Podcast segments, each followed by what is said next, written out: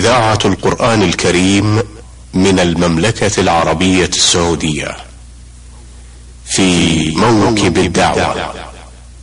إعداد وتقديم محمد بن عبد الله المشوح. الحمد لله رب العالمين والصلاة والسلام الأتمان الأكملان على نبينا محمد وعلى آله وأصحابه وأتباعه إلى يوم الدين. أيها الإخوة والأخوات السلام عليكم ورحمة الله وبركاته. وحياكم الله مع هذا اللقاء الجديد من برنامجكم في موكب الدعوة. كنا وإياكم في الأسبوع الماضي مع لقاء مع صاحب الفضيلة الشيخ عبد الله بن صالح القصير والذي تفضل مشكورا في الحلقة الأولى بالإجابة على أسئلة البرنامج المتعلقة بالأسئلة الموجهة إليه. أيها الإخوة والأخوات تفضل صاحب الفضيلة الشيخ عبد الله في اللقاء السابق بالحديث. عن بعض الجوانب المهمة عن حياته سواء كان عن نشأته ودراسته ومشائخه وشيئا من نشاطه وأعماله. في مطلع هذا اللقاء باسمكم جميعا أرحب بفضيلة الشيخ عبد الله وأشكر له تكرمه بالإجابة على أسئلتنا وقبول دعوة البرنامج. الحمد لله وصلى الله وسلم على نبينا محمد وعلى آله وصحبه أما بعد فأنا أرحب بكم وبالأخوة المستمعين وأشكر لكم إتاحة هذه الفرصة للمذاكرة فيما نسأل الله عز وجل أن ينفع به وأن يجعله دليلا على الخير. فضل الشيخ عبد الله في الحقيقة مما من الله سبحانه وتعالى به عليكم ونفع بكم عن طريقه الدروس المقامة والتي أعلم أنها منذ فترة لا بأس بها. لكن بودي أن أستمع من فضيلتكم إلى بيان عن هذه الدروس أبرز العلوم التي تدرس فيها وكيف بدأت هذه الدروس الطريقة التي تنهجونها في تدريسكم وتعاملكم مع طلابكم والحاضرين فيها. الحمد لله وصلى الله وسلم على محمد وصحبه. أما بعد فالدروس ولله الحمد من أنفع الوسائل الدعوية لأنه يحصل بها صلاح القلوب وتزكية النفوس واستقامة الأخلاق وهذا ولله الحمد ملموس في أحوال المتعلمين. والدروس التي عندنا في عدة فنون الأول العقيدة ومن أول ما بدأنا به الأصول الثلاثة والقواعد الأربع وكشف الشبهات. للشيخ محمد عبد الوهاب رحمة الله عليه ثم كتاب التوحيد والعقيدة الواسطية ولمعة الاعتقاد. هذه يحفظها الطلاب والغالب إنه يجتمع عدد من الطلاب ثلاثة على الأقل فيلتزمون بالحفظ ويكون لهم وقت محدد للقراءة في الدرس ويستمعون إلى الشرح وإيضاح ما يحتاج إلى إيضاح. في حديث نبتدئ مع الصغار في الأربعين النووية ثم نأخذ عمدة الأحكام ثم بلوغ المرام ثم الكتب المطولة كصحيح البخاري وصحيح مسلم ومسند الإمام أحمد وسنن أبي داود رحمة الله عليهم جميعا. هذه تكون للكبار والغالب أن الذي يقرأ بها الجامعيون أو الذين تخرجوا من الجامعة. كذلك الفقه منهج السالكين للشيخ سعد رحمة الله عليه المبتدئين وقبلها آداب المشي الصلاة ثم العدة شرح العمدة ثم الزاد زاد المستقنع ويكون فيه قراءة في كتب الشروح الخواص الطلبة. فهذه الفنون التي تدور عليها الدروس في الغالب والحضور متفاوتون. منهم الصغار في المرحلة المتوسطة ومنهم في الثانوية ومنهم في الجامعية ومنهم ما بعد ذلك ويراعى على مستوى المتخرج ومناسبة الكتاب له. إذا كان اقترح الكتاب وله أهلية يؤذن له في القراءة. وإن كان أقل من مستوى الكتاب فيوجه إلى ما هو أنفع. لكن لأن, لأن هذا من منهج السلف رحمة الله عليهم. وأما الأوقات في الواقع أن الحياة المعاصرة وخاصة في المدن أنها تزاحم التعليم الآن مزاحمة شديدة لأنه لا يتيسر إلا بعد الفجر وهذا وقت قصير وثقيل على كثيرين من الناس خصوصا الناس ابتلوا بالسهر في هذا الوقت. والثاني بعد المغرب ونحن نلازم هذين الوقتين الفجر طول أيام الأسبوع باستثناء الجمعة. والمغرب والعشاء نجعل يوم بعد يوم؟ وربما تكون الدروس متفرقة في عدة أحياء يوم في الحي هذا يوم في الحي الآخر يوم في الحي الثالث. وفي الشتاء نجعل درسا بعد العشاء للخواص الطلبة الكبار. وعندنا درس بعد الجمعة بعد صلاة الجمعة في التوحيد والعقيدة الواسطية يحفظ فيه أيضا الحضور يحفظون وهناك مستمعون كثير ولله الحمد. فهذه الطريقة أما من جهة كيفية التدريس فعلى منهج السلف المشايخ الأولين أنه يقال القارئ سم فيقرأ الكتاب الذي هو مختص به. القدر المطلوب منه إن كان حفظا أو الكافي إذا كان نظرا ثم يحصل تعليق على النصوص. تعليقا لطيفا في ما يحتاج إلى إيضاح وبيان أو استنباط فوائد وأحكام. هذه هي الطريقة اللي عندنا. وإذا انتهى وقرأ الحد المطلوب يقال له بركة ثم يقال لآخر اقرأ وهكذا على طريقة المشايخ الأولين رحمة الله عليهم. نعم. شيخ عبد الله لكن يلاحظ أن الكثير من العلماء والمشايخ الذين لهم دروس قد يصيبهم شيء من الفتور والقلق من جراء قلة الحضور في بعض الأوقات.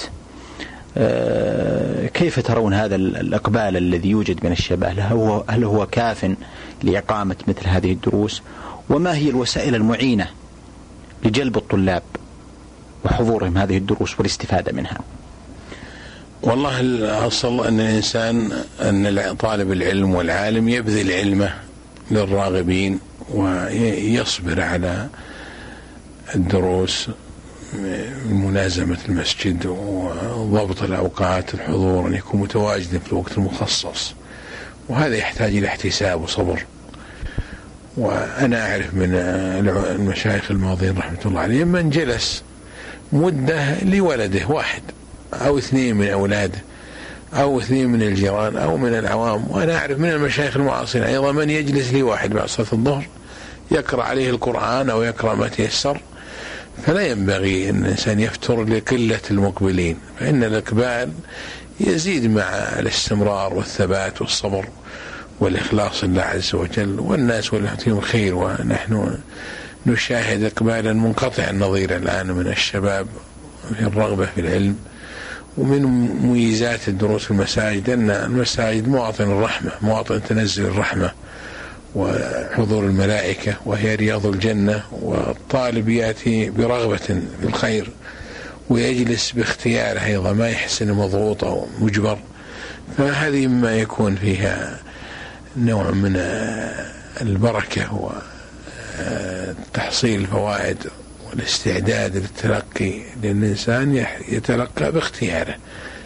ففيها مزية دروس المساجد فيها مزية وفيها فضيلة ولو لم يكن فيها إلا أنها على طريقة السلف. وأن البقاع المساجد أحب البقاع إلى الله عز وجل. وهي كانت مواطن تعليم القرآن والحديث في عهد النبي صلى الله عليه وسلم. أحسنتم شيخ عبد الله. أعلم أيضا أن لديكم العديد من المؤلفات والكتب التي قمتم بها. آه، بودنا أن نستمع إلى أبرز هذه المؤلفات المنشورة والمطبوعة والمخطوط منها شيخ عبد الله. هذه المؤلفات هي عبارة عن نصائح عامة للجميع في مسائل يحتاج الناس إلى تنبيه بشأنها. ومن هذه الرسائل رسالة في الأمر المعروف والنهي عن المنكر اسمها تذكرة الغير في الأمر المعروف والنهي عن المنكر. ورسالة في الأدعية الواردة في الصلاة المأثورات في الأدعية الواردة في الصلوات. ورسالة أخرى في بشأن صلة الرحم. وثالثة الذكرى بخطر الربا بينت فيها ما جاء من النصوص في الوعيد والزجر عن الربا وكذلك ما كان في ما كان من العقوبات التي توعد الله بها أهل الربا وبيان الواقع الذي عاشه أهل الربا وما أصيبوا من المصائب العاجلة وبيان أنواع حقيقة الربا وأنواعه. كل هذا موجود فيها والحمد ولقيت إقبالا من الناس ورواجا في المجتمع وتأثر بها من شاء الله من الناس واستفادوا وانتفعوا الحمد. كذلك رسالة بشأن السائقين والخدم في التحذير من التخلية بين المحارم وبين الرجل الأجنبي أنه يكون يخلو الرجل بالمرأة أو يخلو أحد بالخادمة. وبيان ما ينبغي من وجه الشرعي لمن احتاج إلى هذه الأمور التي عمت بها البلوى. وكذلك رسالة في بعض الحكم والأحكام المتعلقة بالزكاة ورسالة في بيان أضرار الدخان ورسالة في شهادة الزور. وهذه رسائل صغيرة يعني من باب النصائح والتوجيهات العامة. وفي ديوان خطب مجموعة من الخطب بلغ ثلاثة أجزاء كل هذه في هذا المجال. وهناك غيرها من الرسائل التي منها ما نشر ومنها ما سينشر إن شاء الله. والمقصود النصيحة لأئمة المسلمين وعامتهم لأن هذا من الواجب على من آتاه الله حظا من العلم. أحسنتم يا شيخ عبد الله. أه ننتقل إلى جانب آخر وهو آه، أشرتم إليه آه، في أه الماحة موجزة وهي ديوان الخطب المطبوع في ثلاثة أجزاء لكم أه، شيخ عبد الله لا شك أن خطبة الجمعة من أعظم المنابر الدعوية المهمة في هذا العصر بل كل في بل في كل وقت وهي من أبرز الفرص المتاحة للداعيه إلى الله سبحانه وتعالى لكي يسعى من خلالها إلى تنبيه الناس والأمر بالمعروف والنهي عن المنكر وإصلاح ما هم عليه من أخطاء وحثهم على الخير حيثما كانوا.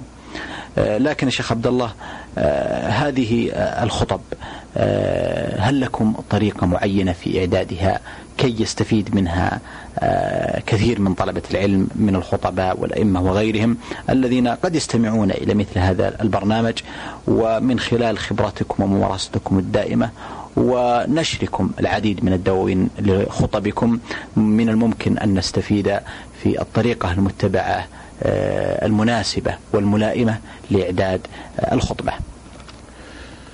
أولا آه، يكون التفكير في تحديد الموضوع موضوع الخطبة وهذا كل ما كان مبكر قبل الجمعة قبل يوم الجمعة بيومين أو ثلاثة أو أكثر يكون أفضل بحيث يحدد الموضوع وتحدد العناصر التي ينبغي أن تطرح ويشار إليها وتذكر الأدلة عليها وأحكامها وهكذا.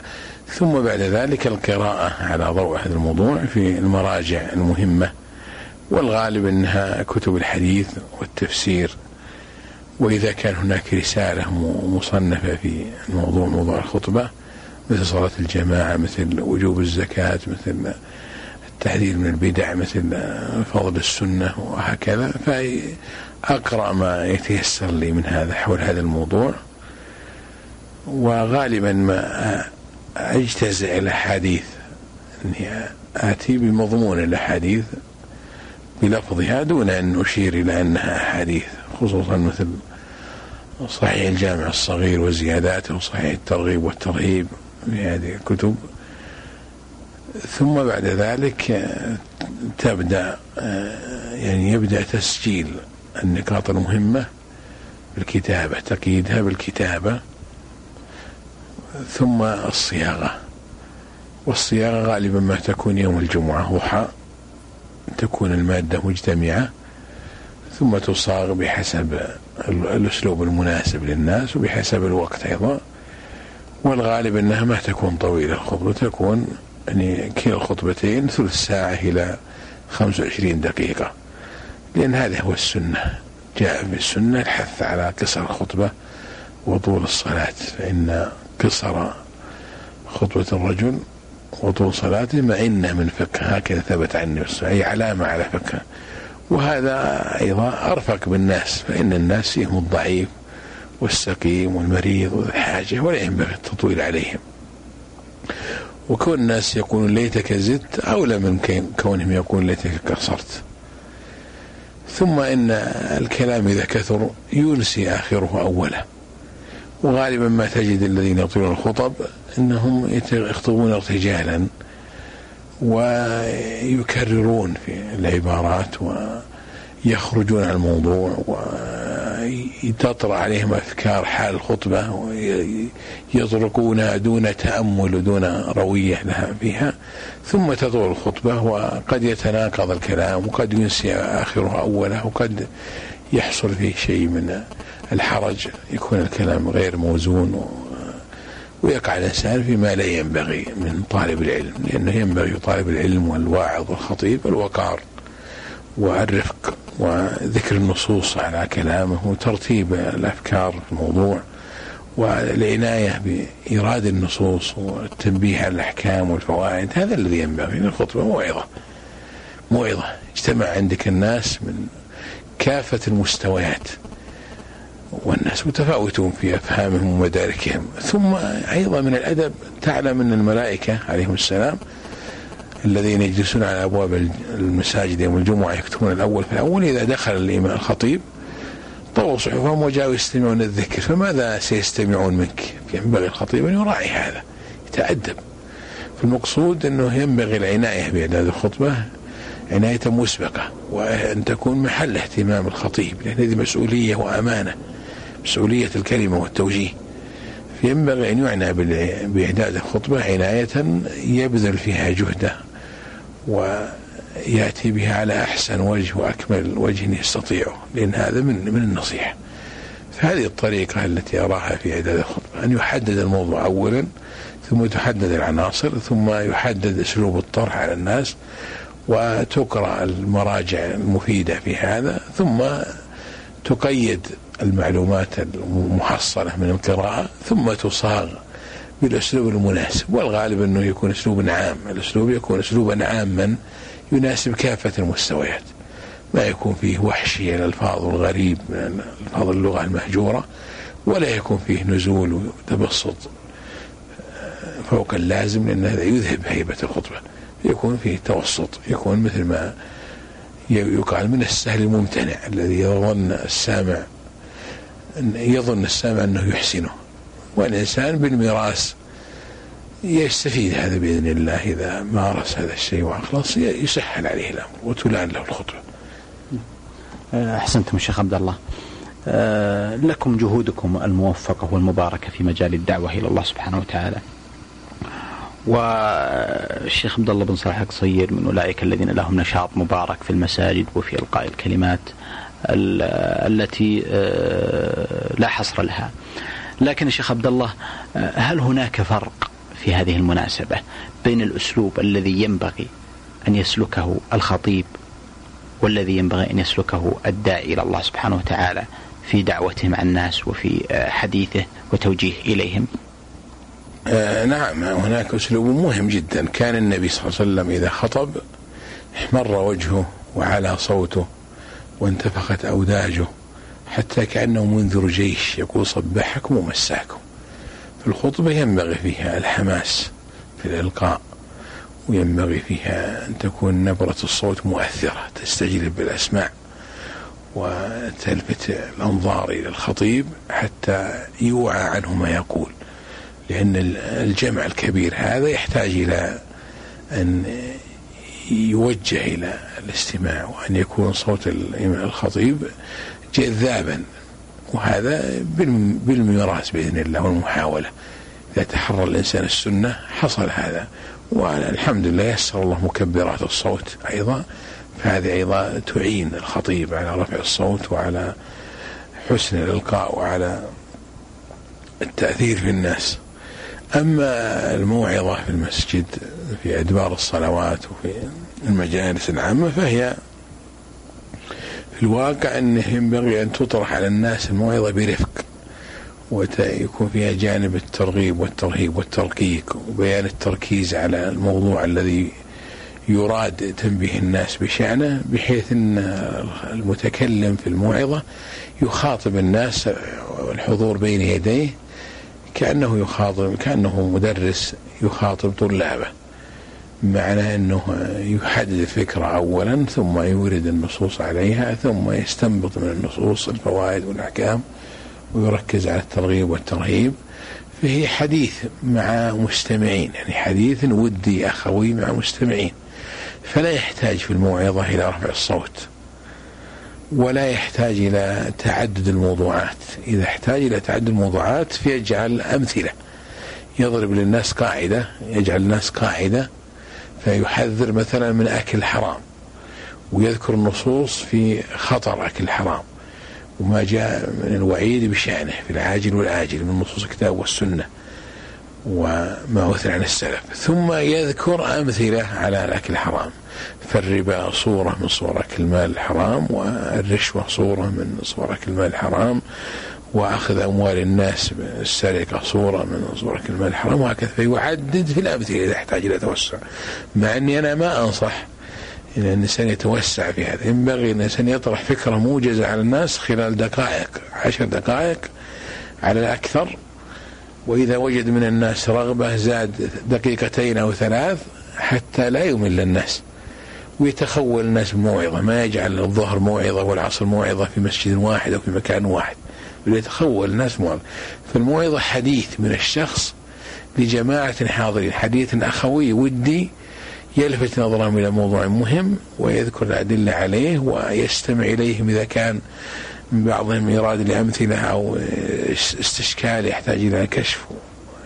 فيختلف في الواقع أسلوب الوعظ عن أسلوب الخطبة. يختلف اختلافا كبيرا ومن تأمل سنة النبي صلى الله عليه وسلم في هذا تجلى له الأمر. أحسنتم يا شيخ عبد الله.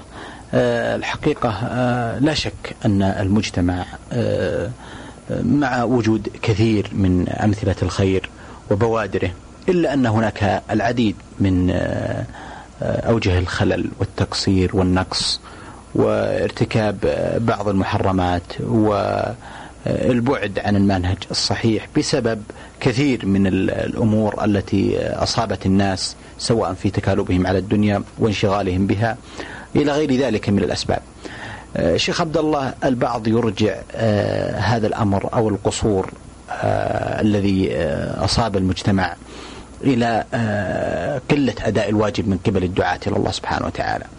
سواء في قيامهم بواجبهم أو في نهجهم الأسلوب الأمثل في الدعوة وإصلاح الناس ودعوتهم إلى الخير وتوجيههم. كل هذه الاتهامات توجه إلى الدعاة عموما والبعض يرجع هذا الأمر إليهم لا إلى المجتمع الذي مصاب بهذا الخلل والنقص. ما هو تعليق شيخ عبد الله على هذا الأمر؟ حبذا لو تفضلتم. أولا كما جاء في الحديث كل ابن آدم خطأ وخير الخطائين التوابون فالناس خطاؤون كما قال إنه كان ظلوما جهولا. فالإنسان ظلوم جهول. ويدفعه إلى الظلم الشهوة والهوى والشبهة التي تعرض عليه إلى غيره والقدرة على الشيء. وهذه طبيعة الناس في كل زمان ومكان. لكن هذه أحيانا تظهر بجلاء ويتجرأ الناس على المحرمات وكذا ولا سيما مع ضعف الوازع الديني. وأيضا آه، الجهل بالأحكام الشرعية وكثرة الشبهات وأحيانا تقل لوجود هذه الأمور لوجود الوازع الديني ووجود وازع السلطان ووجود من يكشف الشبهات ويزيل الإشكالات عن الناس. هذا أمر طبيعي في المجتمعات وقد وجد في مجتمع النبي صلى الله عليه وسلم آه، منكرات معلومة وهذا له حكم كثيرة منها إن هذا شأن البشر ومنها بيان حكم من وقع في مثل هذه الأشياء وبيان الحد. إذا كان هناك حد شرعي يقام على من وقع في شيء من ذلك وبيان التوبة وأنها تجوب ما قبلها فهذا له حكم كثيرة. لكن مسألة أن تقصير الدعاة آه، هو السبب في هذا الأمر فهذا محل نظر في الواقع. أنا أولا الذي أعرف من خلال عملي في الدعوة مدة ولله الحمد ليست بالقصيرة. أنه في الغالب لا يأتي الدعوة إلا إنسان راغب في الدعوة ويطلب المثوبة من الله سبحانه وتعالى. هذا في الجملة. والإنسان إذا جاء للدعوة راغبا ما أظنه يقر له قرار ويهنأ بنوم وعيش وهو يرى حال الناس. في خطر من الوقوع في المنكرات وظهور المنكرات ومجاهرة أبدا. والذي يعرفه ولله الحمد من الزملاء في الدعوة ومن المشايخ. مشايخنا حفظهم الله ورحم الله الأموات أنهم يبذلون جل وقتهم في هذا الأمر. في كل مناسبة في المسجد وفي المجلس وفي الدرس وفي المناسبة وغير ذلك يذكرون بالله ويذكرون بحقه على عباده ويرغبون في طاعة الله ويزجرون عن معصية الله. هذا الذي أعرفه قد يكون هناك يعني نزر يسير من الناس يغلب عليه الكسل أو يطرأ عليه شغل يصرفه أو ينفتح له باب تأويل ويقصر. لكن هذا يعتبر نزر يسير ليس هو الجملة. والواجب ليس على الدعاة فقط. الدعاة عليهم واجب كبير لأنه فرض عين عليهم. تحملوا هذه المسؤولية وكلفوا بها من قبل ولي الأمر وتعينوا على هذه الوظائف. الواجب عليهم عينا لا شك وأنه يجب عليهم أن يبذلوا ما استطاعوا في هذا السبيل. ولا يكلف الله نفسا إلا وسعها. اتقوا الله ما استطعتم. لكن على كل من آتاه الله حظا من العلم أو السلطان عليهم أيضا واجب في هذا كل حسب ما أتاه الله من المسؤولية. فالعالم يبين الأمر الذي يحتاج الناس فيه إلى بيان فيه والمفتي يفتي بجلاء ووضوح والقاضي يقضي بالحق والعدل والمحتسب يلزم بما يقتضيه الشرع على حسب ما وكل إليه ولي الأمر من الصلاحيات والأمير كذلك له مسؤولية كبيرة في هذا الجانب وهو من أكبر الناس مسؤولية ومثله أيضا مدير الشرطة كل حسب مسؤوليته وهؤلاء هم نواب ولي الأمر هذا والمقصود من كل ولاية أن يقام الدين وتحفظ حرمات المسلمين وحقوقهم هذا هو الواجب. يجب الناس يتعاونوا كل حسب مسؤوليته وأن الله يزعل بالسلطان ما لا يزعل بالقرآن. فالمقصود أن ما قد يقال أنه في كثرة في المنكرات في هذا الزمن وفي مجاهرة فيها هذا له أسباب. من جملتها تقصير بعض الدعاة. نسأل الله عز وجل أن يغفر لنا ولهم. ومن جملتها تقصير بعض أهل العلم كذلك نسأل الله يغفر لنا ولهم. من جملتها تقصير من أوتي حظا من المسؤولية أيضا نسأل الله يغفر لنا ولهم. وهكذا. والمقصود أن الإنسان قد يتساهل في شيء من واجب ويترتب على هذا أمور أخرى تضر الناس لكن إذا ترك الأمر ورجع إلى ما ينبغي له أن يكون عليه واستغفر ربه من تقصيره واجتهد في النصح لأئمة المسلمين محمد ما عانه الله وسدده وجعل القليل من جهده كثيرا ومباركا ونفع الله به. فالواجب التذكرة والنصيحة والمناصحة في هذه الأمور من كل أحد من كل أحد لكل أحد على حسب حاله ووسعه.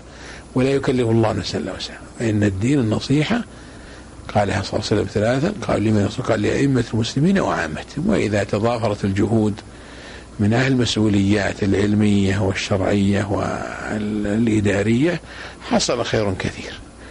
فإذا تضافرت الجهود حصل خير كثير. وإذا ضعفت الجهود حصل بعض الشر. ولكن الله عز وجل يهيئ الأسباب التي تنبه المقصر على تقصيره حتى يرجع إلى رشده ويستغفر من تقصيره ويستدرك الأمر قبل فوات أوانه. نسأل الله عز وجل أن يسدد الخطى وأن يبارك في الجهود وأن يجعل الأعمال والأقوال خالصة لوجهه فإنه على كل شيء قدير. اللهم أحسنتم شيخ عبد الله وأثابكم الله.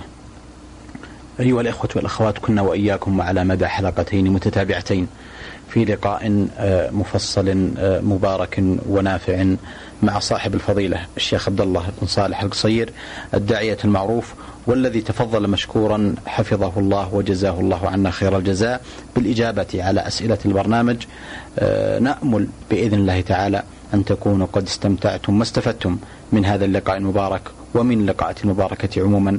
آملين أن نلقاكم على خير في مثل هذا اليوم من الأسبوع القادم في لقاء متجدد والسلام عليكم ورحمة الله وبركاته.